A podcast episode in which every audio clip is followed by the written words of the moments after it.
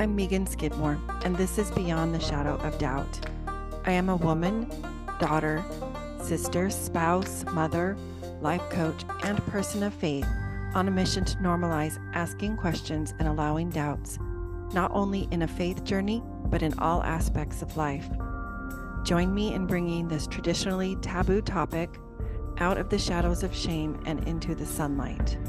I'm a firm believer that we normalize through more talking and having more discussion. When we're more authentic about our journey, we are more powerful, because shame has no power in the face of authenticity. Welcome to the Beyond the Shadow of Doubt podcast. Our guest today is Heather Rackham, and Heather is, I'll give her a chance in a minute to share what she does, but as a life coach, she sends out regular emails. And recently, an email that Heather sent out just struck me. I actually do read your emails. and, nice to know. And it was about creating more certainty. And after I read that email, it was just like all the lights went off and it just resonated. And I just had to reach out. So without further ado, I want to welcome you, Heather, today to the podcast and give you a chance to introduce yourself to our listeners and share a little bit about you, your background, what you do, and then we'll just dive right in. Thank you so much, Megan. It's so fun to be here. I do have a podcast with all the, I run a directory for life coaches. And in conjunction with that directory, we do a podcast. So Megan has been on podcasts yes. with me before, and it's so fun to be on the opposite side and get to be. Yay, I was hoping so. Thank you. Thank you for having me. It's so fun. And I always say my family also thanks you for having me, because these are the conversations I love to have that they don't so much like to have. So they're really glad that I get this all out of my system with other people. That is amazing. I love that for you. And I love these kind of conversations. So it's a match. Yep. It is a perfect match. So, yeah. Well, anyway, Megan, thanks again for having me. I will yeah. share a little bit about me. I've been raised in Boise, Idaho. I've been here basically my whole life. My husband as well. We live now in a little, just a little bit outside of Boise in Kuna. We live on, I always like to share this because it's like the favorite part of my story. We live on twenty-five acres that we share with my sister and her family. And our kids have just grown up together with, it was like, nobody knows. Sometimes I think people don't know whose kids belong to who. They just have like, they just run from house to house, and they used to. There, our kids are, most of them are out of the house now, but it's been an ideal way to raise a family. And I feel blessed that I have a sister next door. I actually have five younger sisters. And that mm-hmm. is always very much a big part of my story, because it's greatly shaped who I am. My sisters are my best friends, and I love to be with them. Awesome. I have been a mom, a stay-at-home mom for many years. My oldest is twenty-two.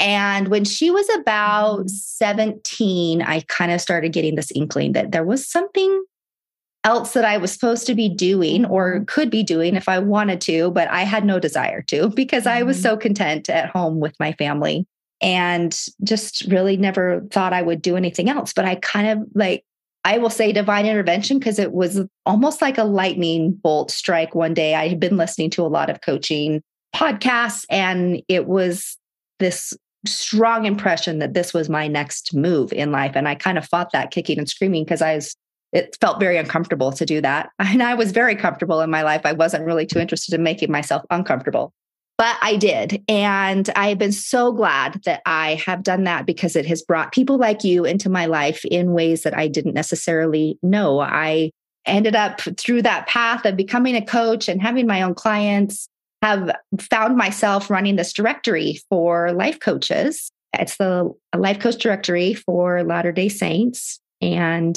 all of the coaches that are listed on the directory are members of the church. It does not mean that they only coach people who are members of the church, but it just means that kind of coach from that, we have that background. And oftentimes people want to find a coach who has kind of their same background and understands their values. So uh-huh. I love it. There, and I have loved the time that I that I get to spend there. So anyway, I could share forever That's many no, that's things, a, but that's I will great, leave it at that.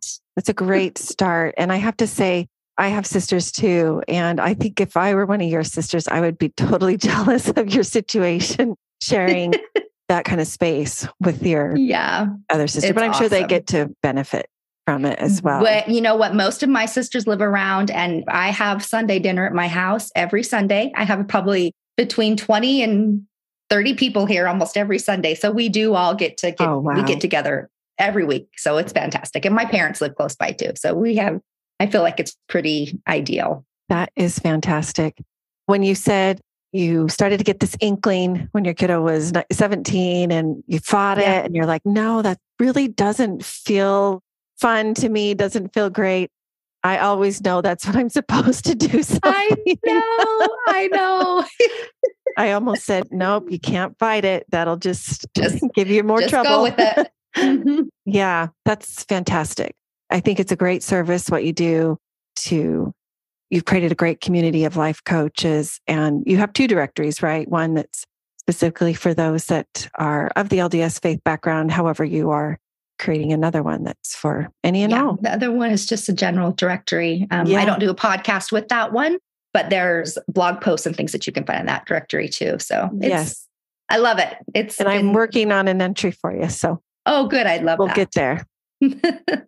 So this podcast, I felt it was one of those moments. I felt very strongly for a long time that this was in my path. And it took me a little over a year to actually act on it because of the butterflies and the nerves and the, how is that, what's that going to look like? Yeah. And are you sure, Lord? Are you sure? Well, and there's so much, I don't know how to's that go along with that, that as well, right? There's the fear yes. of just doing it, but then there's, there are some logistical things that come along with it as well. Definitely. So, definitely. Yeah. And because I found a platform that was relatively user-friendly and no cost, I just kind of ran out of excuses that, and I that. just, I just felt like it was time, because I think addressing this topic is so needed in especially conservative Christian faiths, not just our faith, but mm-hmm. all conservative faiths, because traditionally asking questions and having doubts, let alone acknowledging out loud in some type of public means, is just traditionally frowned upon, or it's not safe to, or it's seen as you're less than in some way, not a true believer mm-hmm. or a true follower. And I just, coaching has taught me a lot of things. And the, I'd say the biggest thing is to think for myself. And I just, I no longer subscribe to that way of thinking. And the more guests I've had that I've interviewed and heard their stories, and the more that I have dug into this topic, I have learned this is actually where the living is. This is where the growth is. This is where the expansion of self, of mind, of heart, of spirit, this is where it all happens. I truly believe God wants this. This was part of the whole purpose of this earth existence, this earth life. I created this podcast to help normalize having doubts, asking mm-hmm. questions. We all have them. It's not a big deal. It doesn't mean any of those things that I mentioned earlier, unless we choose to believe that. I have found the more we talk about it and bring it into mainstream conversations, the less those stigmas will stick around. I'd love for you just to share a little bit. You did share your background. Share anything you'd like us to know about your faith journey. You have had questions mm-hmm. come up for you, things that you weren't sure about, maybe brought up doubts for you. And just really quickly, in episode twelve, for the purposes of my podcast, I defined the word doubt in that episode. I looked up the origin of the word doubt. Doubt can be a noun or it can be a verb. As a verb, it means to be uncertain. When used as a noun, it's to purposefully suspend judgment. So with that foundation in mind, anything that comes up for you that has been a part of your faith journey. Yeah, thank you, Megan. I love, you're always so well-spoken and gentle, and I love speaking with you um, for that Same. reason. So Same. thank you. Same to you. I will start with my faith journey as a young child. When I was eight years old, I, I shared with you, I have five younger sisters. I'm the oldest of seven children. I have one brother that passed away when I was eight. He was fifth in our lineup of seven kids. We always just chuckled and laughed. He knew there was two more girls to come and he was like, peace out, Dad. I'm not, I can't hang here with, with six girls. But my journey, I really believe, started then. I had a very strong testimony formed at that time of a life after death, of eternal families, and the knowledge that I would be with him again. My parents have kept him very much alive in our lives. We celebrate his birthday. I have a little bear sitting in a chair behind me. My mom, a few years back, made us all a bear that is wearing some of his clothes. And it's where I, I lay my head to say my prayer every morning. Oh, it'll get me emotional. On my Ryan bear, he was very much a significant part of my faith. And I would have considered myself most of my life a, I called it, I was just gifted to believe. I just did not doubt faith in any way. I just was a gifted believer. And I only share this because I think sometimes when we share callings that we have in our society, we it kind of, we have a preconceived notion of what people in these particular callings might be. But I was a Relief Society president when I was in my young thirties. I was the stake Young Women's president when I was in my older thirties. I had callings where I was often testifying of the truthfulness of the gospel in front of many, many people. But I, I get that. I totally understand that. I understand what you're saying. Yeah. I think I was like that too, growing up as yeah. a lifelong member. Go ahead though. Yeah. Yeah. And when I started getting that inkling to do something else in my life, aside from being a mom with my kids, I mean, obviously that continues for the rest of my life, but it felt like it was time to, to incorporate some other things. It was becoming a life coach, and it was learning so many things in that field that propelled me in that direction.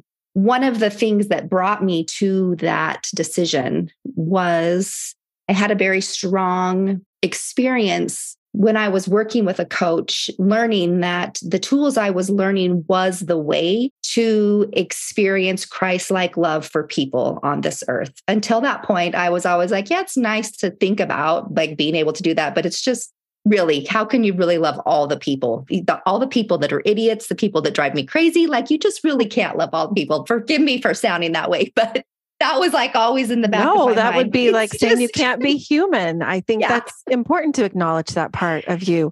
Yeah. So you, so I just want to clarify, you said you had a very strong experience that the tools you were learning was a way to teach people how, how to, to be tap Christ-like, into that ability. How to tap into it. Like I we learn, it. Like we're always taught, right? We should be Christ-like. We can be Christ-like. It is the way, you know, have charity, all those things. We're taught that in our faith.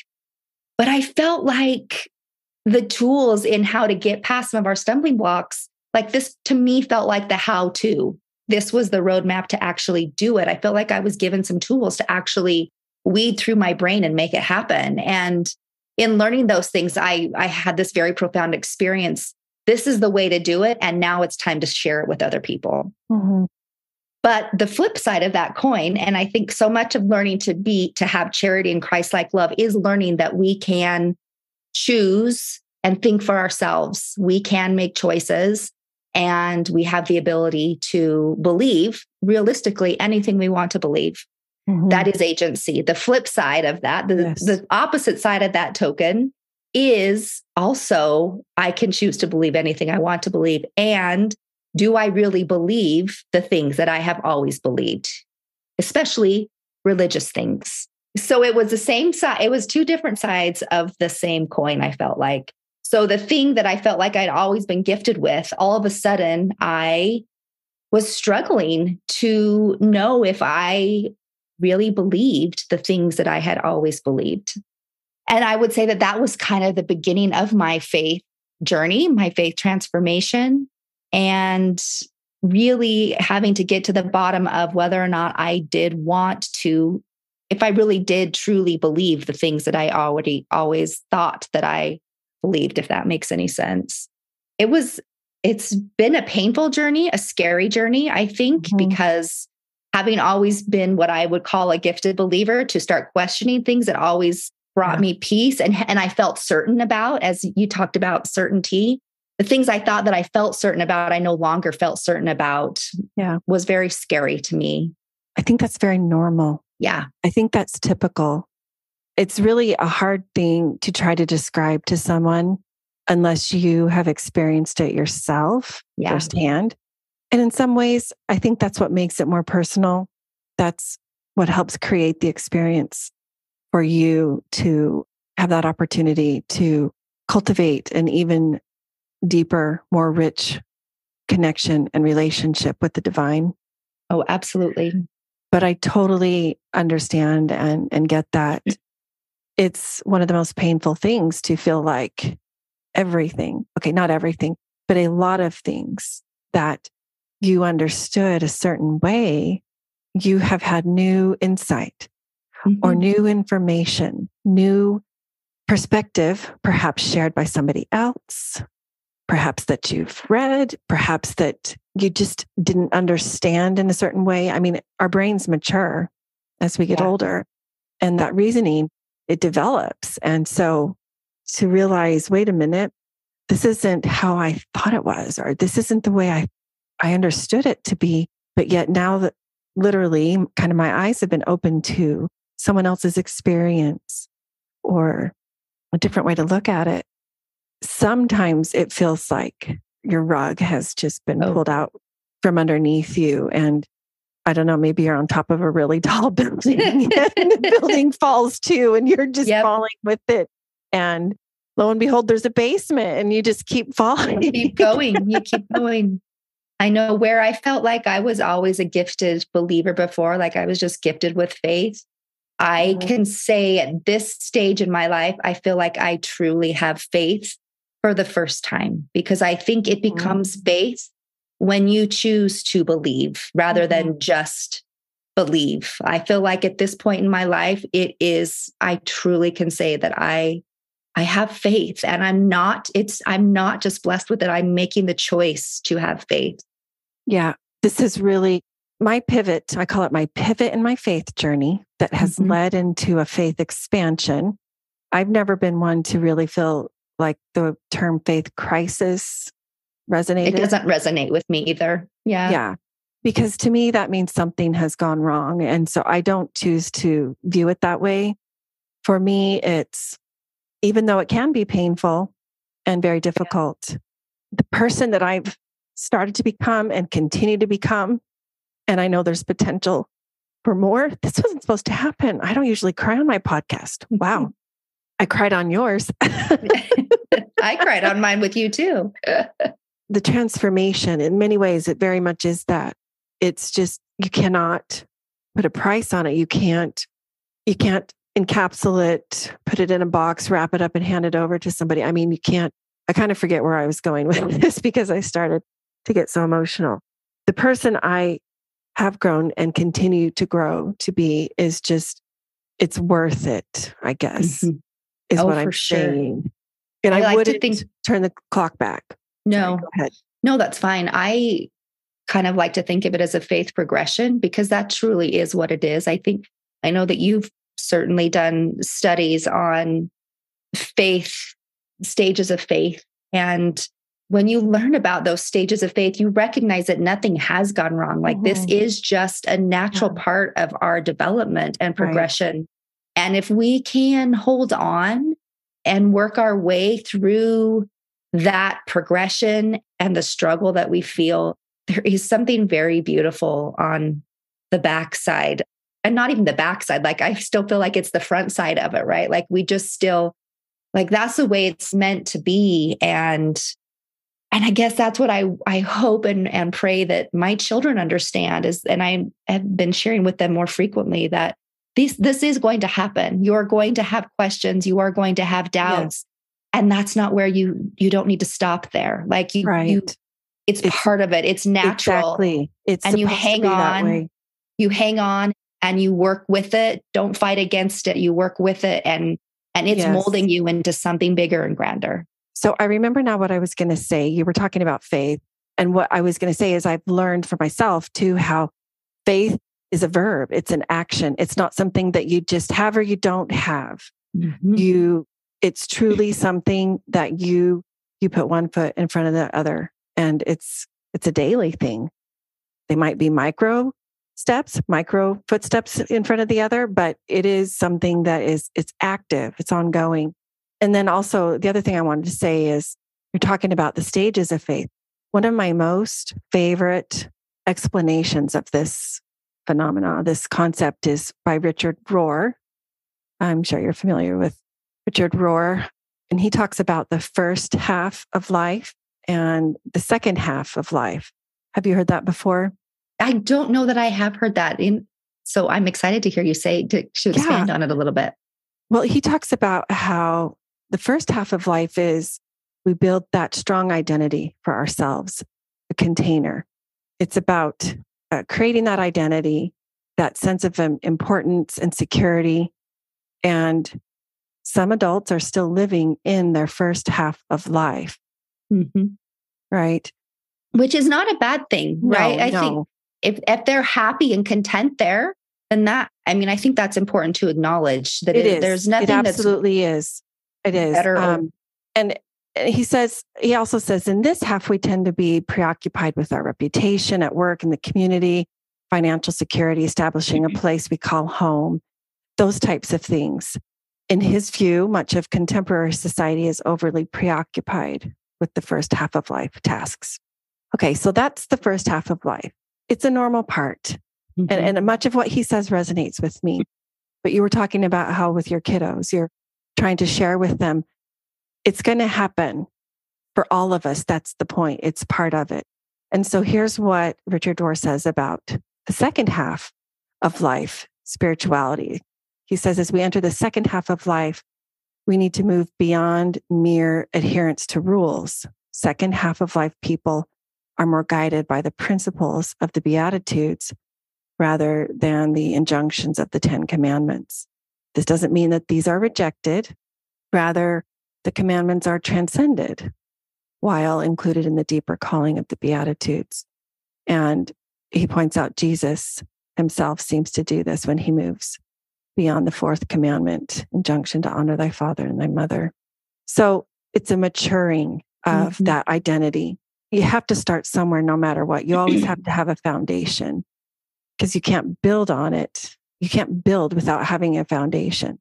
So it's that maturing of looking more outside of oneself, less focusing on our identities or on how we're seen by society, and, and more focus on connection with our higher self. Focus on, like you said, the principles of the Beatitudes versus Mm-hmm. lists and checking boxes and that type of thing. Yeah.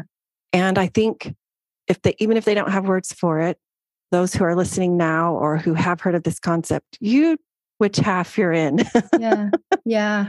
It's interesting because the person probably in the first half of that would have been very fearful of thinking about my children experiencing these questions and going through this phase of life where you struggle and grapple with a lot of the things that you have learned, trying to decide if you do want to continue to believe it. As a person in that phase, as a mom, I would have been f- afraid of thinking of my kids experiencing that. And at this phase in my life, probably I'm in that, probably that, maybe that second half, I don't know. I see it very differently. And like I said, I, I'm trying to teach my kids, and they're older a little bit now, that if this is going to happen, and it's nothing to be feared. I am, and it's okay, right? I think we get into a lot of trouble when we're so fearful of our children experiencing these things. I and, agree. and it, it will push them away when that time does come, when they do. And who else? I mean, I want them to come to me with their questions, and I yeah. want to be a safe space for them. And right. so I, it's not something I fear anymore. Yes, I, I agree. A hundred percent. I think often of when I have felt that fear come up in the past, I try to reflect on the example of our heavenly parents, right? We were all given this opportunity to come here. And certainly we have all been entrusted with mm-hmm. that divine gift of being able to reason and think and weigh things out and learn and make choices and learn from those choices. You don't learn if you if everything's always a win or a success or a positive or a, I don't even like to use the word failure anymore. Mm-hmm. It's just, there's just, they're all learning opportunities. Yeah, it's all experience. Yes. So I want to shift a little bit to this email that really jumped out at me mm-hmm. because I, my ears always tune in when I hear these concepts that I mm-hmm. have spent a lot of my time studying about and, and researching about and learning about, and that is certainty. And I'm going to quote a little bit from your email. And the email was entitled, Creating More Certainty. And I loved it. You said, we talk a lot about self-confidence, self-compassion, et cetera. What about self-certainty? We spend a lot of time wanting certainty. I think we crave it. But what if, rather than looking for the certainty outside of us, we sought for the certainty within? What would it be like? I imagine it would sound a little like, I'm certain I will figure this out. I'm certain I will say something kind to myself, even if it follows something unkind. I'm certain I will take some deep breaths today when it gets a little crazy. There's so much uncertainty, and yes, our brain hates it. So why not give it the certainty it wants?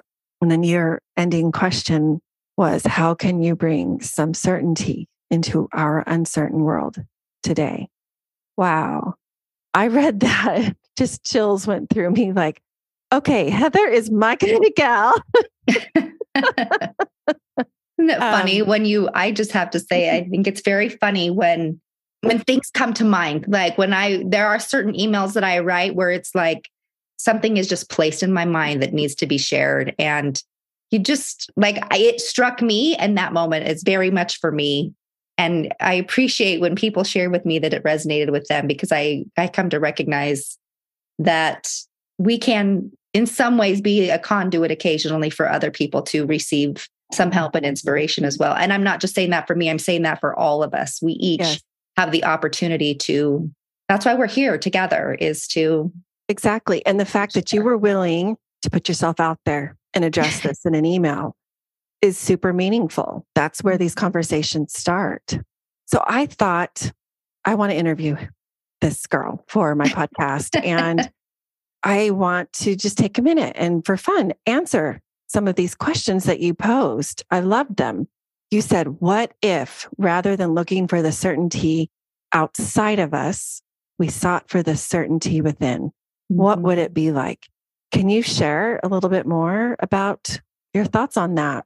Yeah, it's natural that we want certainty, right? Like our brain wants to know what's going to happen because that feels very safe to just know what's ahead, right? But yes. I think it's very indulgent to think that we actually ever can know what's going to happen. Really and truly, the only place that we can find certainty, I believe, is in our relationship with God and coming to know Him and with ourselves. Those are the only two places where, and even sometimes with God, there's still some uncertainty there, right? Like we can come to know and understand who we think He is, but we still have a lot of questions. So I think the only certainty that we can have is from within. And I think it's very interesting that we are always looking for it outside of us, because honestly, we we won't find it. Like we can't be yeah. certain about anything, which sounds, it's very, it's very not fun to think that way, but I think it's realistic. So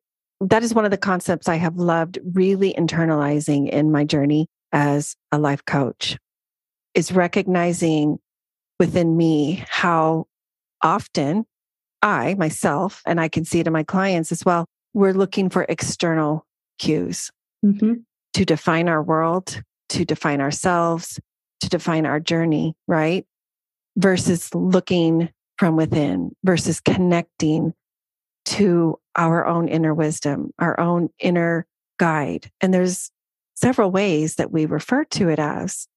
I talk about that a couple podcasts ago about how learning to trust that inner voice is what helps us to lean into our questions and doubts.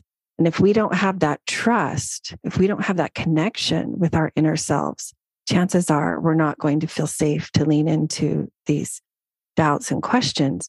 So I totally agree with you. I see it the same.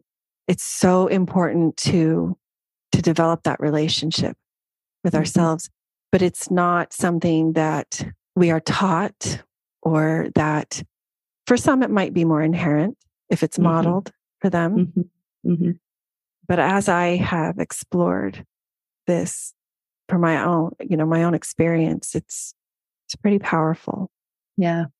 I think the word trust is very integral to certainty. I think that it takes some certainty to start to trust yourself. And what I mean is that you have to just decide that while you're learning to trust yourself, you are going to be certain that you are going to be kind to yourself, meaning while I'm making mistakes, while I'm learning to tune into myself and understand myself, I am certain that I am going to have compassion with myself. Mm-hmm. Like it's mm-hmm. just telling yourself, and, and it's almost having that dialogue with yourself. I'm certain that I'm going to be kind. If this doesn't go the way that I think it should go, yeah. if I struggle with learning to trust myself, that's okay.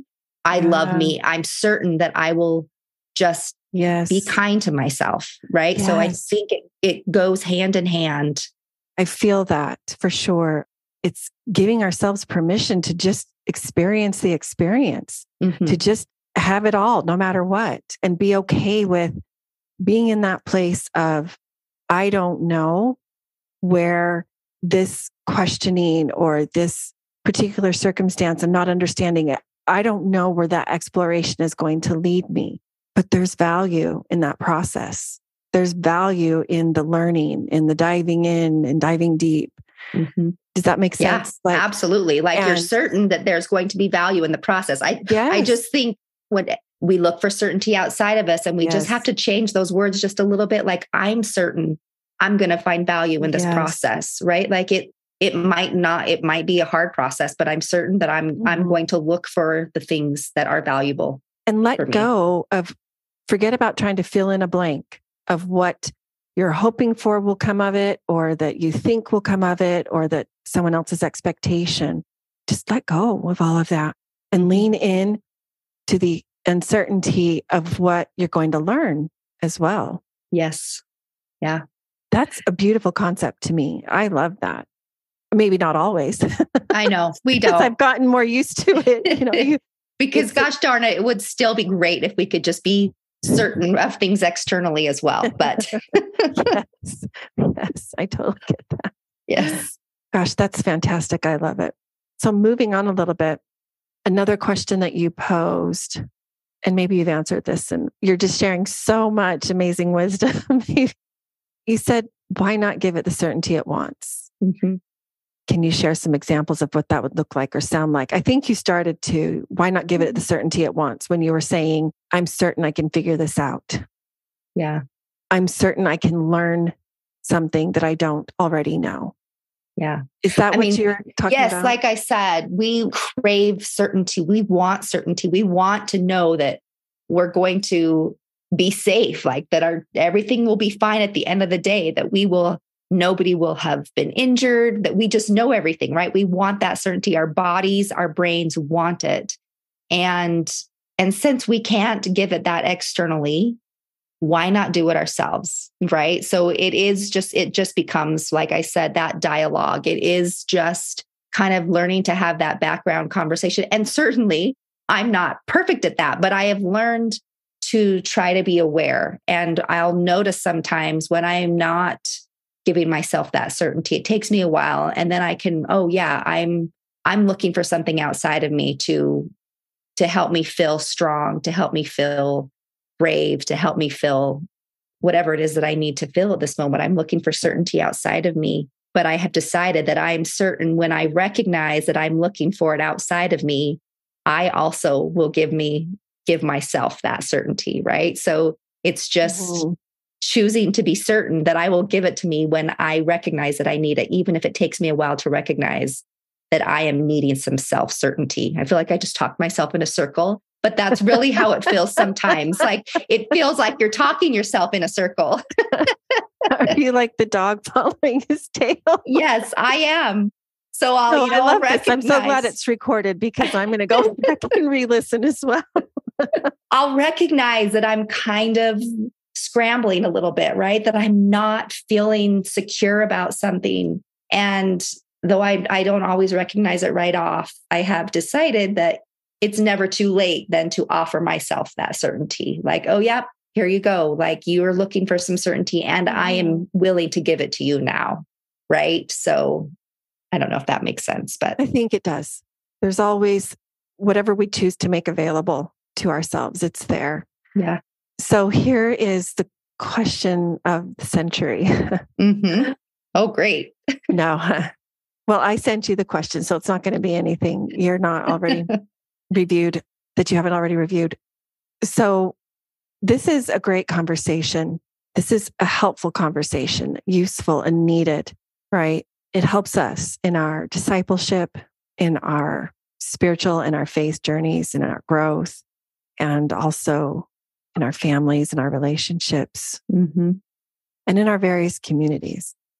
How can we bring this into our faith communities, do you think? Is it possible?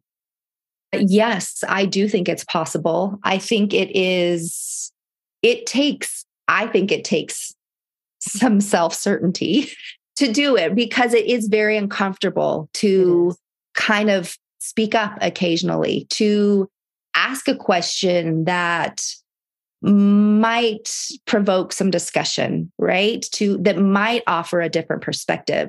But it takes some certainty that you will also be kind to yourself when you do that, right? Yes. Like, I know you're afraid to do this. Yes. But I'm certain that this is what I can, this can be my part, right? So I yes. think it it takes some kindness to yourself in order to do it and know that, because I don't know about you, but when I do something that I feel like maybe rubs other people the wrong way or causes some people to be uncomfortable, I will look back on that experience and like dissect it for a while afterwards, like not always very kindly to myself. Like, oh, maybe oh, I you never, should have done, I, you know, I never no, do never, that. Never do. But what half of what we're afraid of in doing that is how we are going to react to ourselves for doing it, right? Like, because we know that we aren't always Definitely. kind to ourselves when we do that. And so yeah.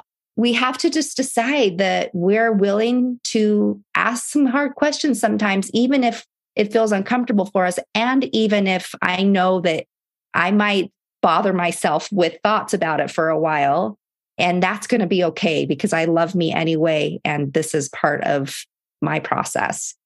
Does that make yeah. any sense? You know, it, it absolutely does. It's another way I kind of refer to that concept is just having our own backs. And incidentally, yeah. that is exactly why people hire coaches.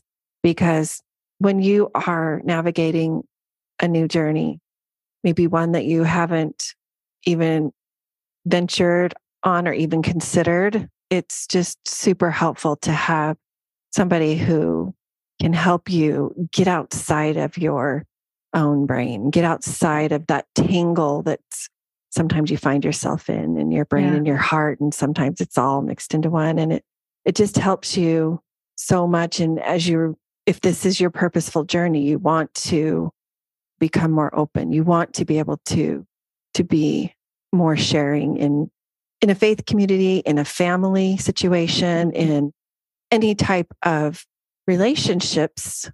This is what's going to create spaces for deeper connections, spaces for actual, real living, right. real stuff. Yeah. I'm actually glad you brought that up. I think it is like you and I are coaches, right? And we yeah. have a lot of tools, but that doesn't mean that we are always capable of getting outside of our own brain and doing the work yes. for ourselves. And I start, I recognize I, I typically am working with a coach. I have not been working with my, with a personal coach for the, the last couple of months. And I've noticed that there are some things that I am really struggling to get yes. outside of my brain on. And the thought that. just came to me, yeah. it's time to reach out to so-and-so. And it's interesting because yes. my brain will, if I'm listening, it will direct me to a particular coach to reach yes. out to. There's been different coaches that I've reached out to on my journey because they all come from a little bit different perspective and have something different and unique that they can offer to me while I work through something. Mm-hmm. And I just reached out to one on Friday actually and said, I'm feeling that I need to be working yeah. with you right now. It's an important part of our journey. I think for me, it has been very helpful. Oh, absolutely. I honestly, I don't know how people don't have a life coach. I mean, it doesn't need to be every single week, no. but it is so useful to have access to someone. And for me, I appreciate someone who I've worked with before that mm-hmm. knows my history, who's gotten to know me and my personality, my tendencies, maybe my weak spots, my strengths. Mm-hmm. And I love that you bring that up. Yeah. Just because we're coaches doesn't mean that we don't need or benefit from coaching ourselves. That's absolutely yeah. true. So this time has flown. I cannot believe I've taken a little Sorry, more time. And I than, can just talk, talk, talk, no, talk. No, no, I've loved it. I've loved it. But I always like to ask my guests this question, and that is, what does it mean to you to live beyond the shadow of doubt? I've been pondering this question for a couple of days, and I think we could probably have a whole podcast episode on me answering this question. Well, maybe we will because in the future. In my mind, as I was pondering this, I thought to myself, it takes two things to create a shadow. It takes a source of light and it takes an object. And I think in this instance, I would like to my source of light if in is the sun, right? If I was to look at it in, in this way, like the source of light is typically the sun and me, and then that's what creates the shadow, correct? So it takes two things to create a shadow. Yes. And if I was to look at that shadow, it would be the doubt, right? Like yes. that is the doubt. And as I've thought about that, I've thought if we looked at that in a different way, if we looked at the sun as being divine, whoever you look to as a being a greater power, a greater higher power. For me, it's our Jesus Christ or our heavenly parents. They are my source of light and they shine on me. And then I have doubt that's cast behind me. But in order for that, the shadow to look back to the sun, like it has to look around me, right? Like the shadow can't look, it can't see the sun directly. It has to look through me. And we are, we get in our own way. We're the ones that, that create that doubt. And, but it's created. I can't help but think that it is created from a higher yeah. power, right? Like we need it. We need those two yes. things. And to me, it fits right in with this concept, this knowledge that we have of opposition in all things. Yeah. You really wouldn't know the sorrow without the joy. Mm-hmm. You wouldn't know what feels discomfort, uncomfortable without also feeling ease and comfort. Mm-hmm, mm-hmm. Yeah. So I, I think yeah. the bigger we get, the more, I mean, I guess if you're, if you're looking at your shadow, if you got really big, your, your doubt, if it was the shadow, would get really big too, right? The more we just like think of ourselves or don't look to a higher power, the bigger we get and the bigger our doubts will get as well. I think to to live beyond a shadow of a doubt, or I don't know that I'm phrasing that question correctly, beyond the beyond shadow, the of, a shadow doubt, of doubt. Beyond the shadow of doubt is to learn to to look past us and to look to that greater source. I think mm-hmm. when as my part of my faith progression, my faith journey has been to, I think I would initially look to outside sources for questions. I, once again, I was looking for that certainty outside. And I had to learn that the only place I was going to find certainty about my testimony, about my faith, was between me and, and the divine, between my heavenly parents and my Savior, Jesus Christ. Mm-hmm. And once I stopped, you know, if I had a question and I stopped going to look outside and I brought that just inward to myself and to my, my heavenly parents, my, it felt so different. Like those doubts felt much more like part of the journey rather than something that had gone wrong. if that makes sense. Yes. So I don't know. That was a big, long explanation, but I just no. thought how important it was to recognize that it takes I, two things to have doubt. And it. and one of them is a divine source and the other one is me. And we need them all. We need, yes. they're all part of it. They're all I part love of the your analogy with the sun. I addressed this a very similar concept in episode eight. It's entitled The Opposite of Shadow mm. is Light. So I'll leave a link in the show notes. That one, what you're saying though, really resonates with me. So beautiful. So beautiful. I love everything you've shared and I appreciate it. And I thank you from the bottom of my heart. Oh. I love heart to heart conversations like this so much. Me too. Thank you. I just, I thrive on them. So these are, I didn't tell you about this, but I always like to ask a few questions just so we can get to know you a little bit better. These yeah. just require one or two word answers. That's it. Okay. Let's tell hear us, it. Tell us your favorite book. Oh gosh. One of my favorites would probably be Jane Eyre or The Nightingale. Oh my gosh. I was going to say the same for me, like all of the, the old English yeah. writers. And one yeah. of my most recent ones that I've read that I think That's might funny. have become one of my favorite is A Gentleman in Moscow. Oh, anyway, nice. Love that one. So, okay. Would you call yourself an introvert or an extrovert? Oh, for sure. An introvert. Yep. I'm, I'm an I N F P. I'm right down the middle. Okay. What about a favorite artist? Oh gosh, a favorite artist. Mm, as in a musician artist? You or fill in that blank, whichever. Fill in the whichever blank. comes to mind. Gosh.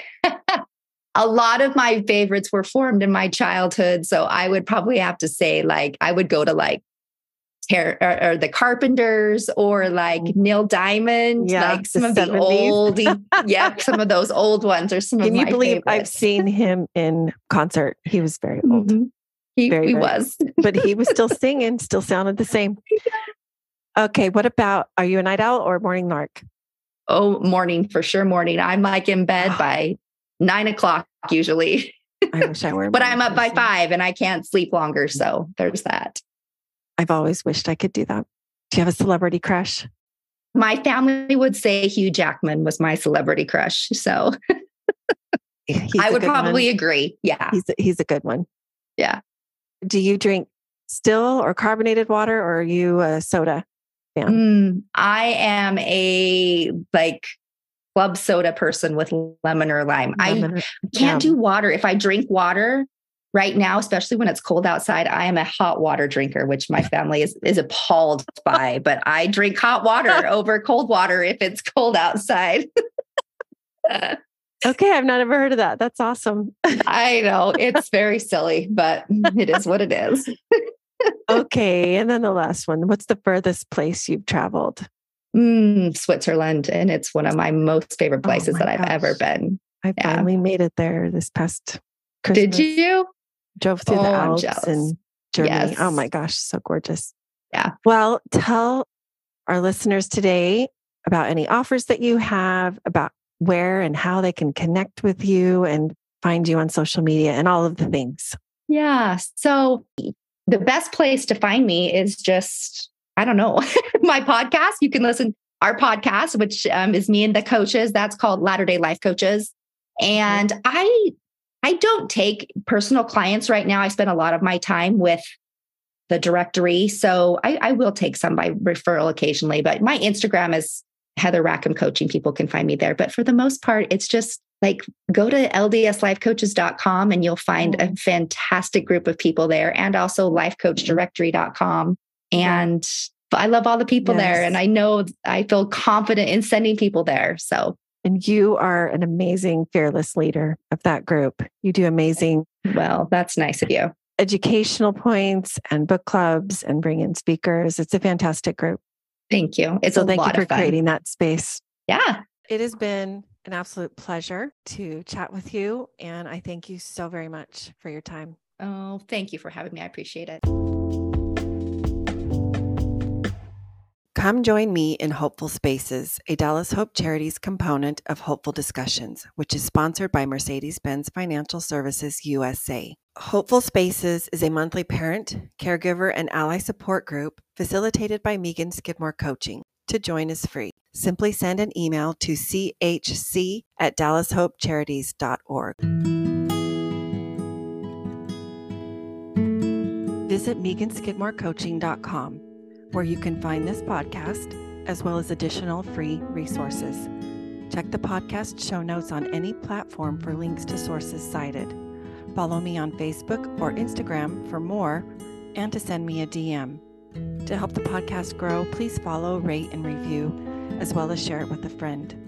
Beyond the Shadow of Doubt is a proud member of the Dialogue Podcast Network, which is a part of the Dialogue Journal found at dialoguejournal.com forward slash podcast network. Founder Eugene England was a Mormon writer, teacher, and scholar who wrote, "My faith encourages my curiosity and awe. It thrusts me out into relationship with all creation and encourages me to enter into dialogue." My hope is that this podcast is an extension of that vision. Thanks for being here. Until next time.